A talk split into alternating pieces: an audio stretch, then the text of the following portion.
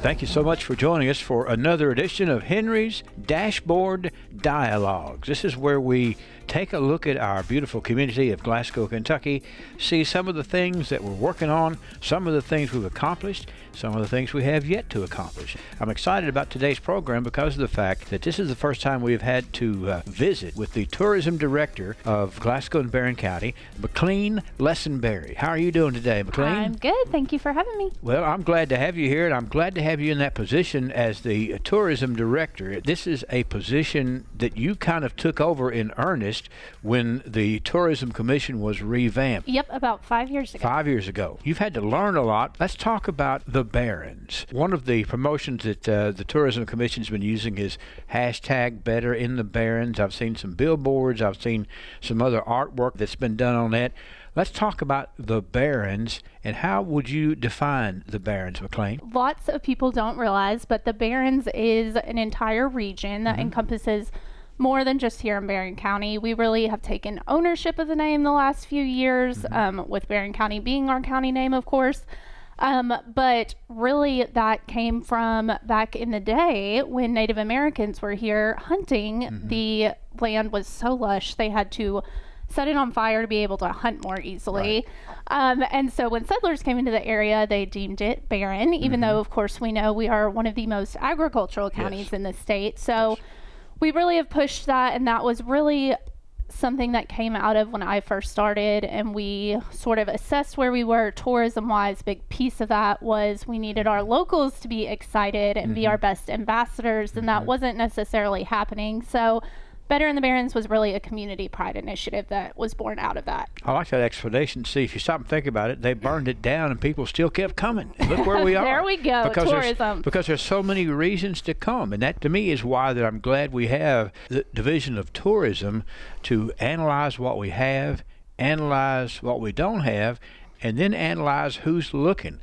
A week doesn't go by that I don't meet some people who are in our community just because they wanted to be here, just because there's something they wanted to see. Often it's Mammoth Cave National Park, but I can tell you, we've done a lot of work up at Fort Williams, and some of the people on the Fort Williams Commission, it's unbelievable how much traffic, how much Googling Fort Williams, Kentucky gets. The people just come just to see that.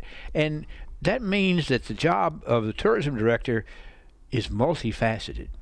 Oh, absolutely. It is. I never know what I'm going to be doing every day, and I love that about this job. Well, and tourism is, in a way, kind of seasonal as far as different things going on at different times.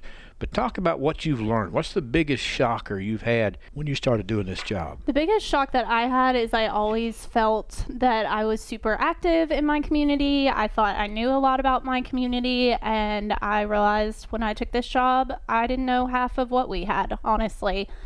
So, like I said, a big piece of that and what we've tried to do is making sure that everyone that lives here knows what we have, but we do still struggle with that with the national park. Mammoth Cave is our biggest attraction by far. It's a huge deal. People from all over the world, if you go to the visitor center and look at the license plates on the cars, you wouldn't even hardly believe it. But a lot of our locals have never even been there. But it's one asset, one of many. Oh, absolutely. You actually said it best. You grew up here. And so you're like everybody else who grows up here that doesn't realize all of the attractions that we have, the number of things that people want to come here and see.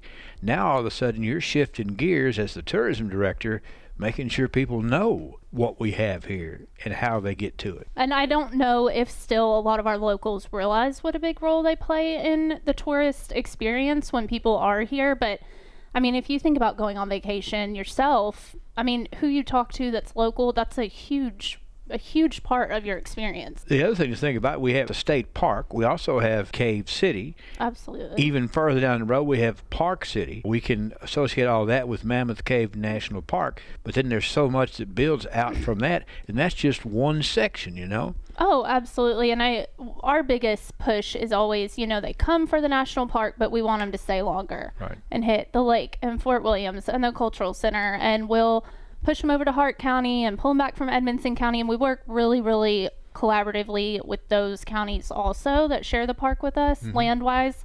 to make sure that we're keeping people here as long as possible. As the tourism director, you have to wear two sets of hats. One is how do we accommodate those coming here for tourism? And then you've got to look around and say, what do we not have that we need to do better? We have a lot, and you know, outdoor adventure is really our bread and butter, and that does come from the national park. But like you said, we have a state park. We really are outdoor adventure if you look at it, and we love when people come here for that and then come downtown and have a pint at Antsy's or catch a show at the Plaza after that. But really, we've got to look at what's drawing people here majority wise, and that is the outdoor adventure. So that is fabulous. What has needed work really, and I'm so thrilled to see where it is now versus 5 years ago, is downtown Glasgow. You know, that's the first thing you hear at a conference or anything is your downtown's your heartbeat. If your downtown's healthy, it goes from there. And I think ours has had, gosh, just leaps and bounds of improvements. I'm so, so glad to see it where it is. When I was maybe in high school, we started seeing the death of downtowns, and it was because of malls. And people were thinking, we're never going to survive if we don't put a mall here. Well, guess what? Malls are struggling now because people would rather be over here and be going to some of the many wonderful retail outlets we have right here in downtown Glasgow and enjoy the variety. It's not just one type of retail store, and we have several different eateries, several different ways to spend time. And you're right, the evolution. Oh, it's been incredible. We're seeing that develop. The Downtown Business Association, in working with tourism and working with Barron's Inc. and others, have come up with promotions to get people to come and be a part of downtown. I mean, I love that for us. I feel like it's very much governmental hand in hand with private, and that's something that a lot of communities don't have. And of course, we have fabulous Airbnbs that have been developed here in the downtown area. And one thing that we did really need that we have now too is, like you were talking about, more upscale lodging that people are looking for, that maybe are willing to spend a little bit more money or want a little bit of a higher end experience. And we do have a lot of that with short-term rentals now, which is fabulous, especially downtown. Yep. Talked about the state park. People like the nature trails, things of that nature, go down to the state park, but yet still spend an afternoon coming to Glasgow shopping and seeing some of these things. You know, it truly is a family-oriented tourism destination.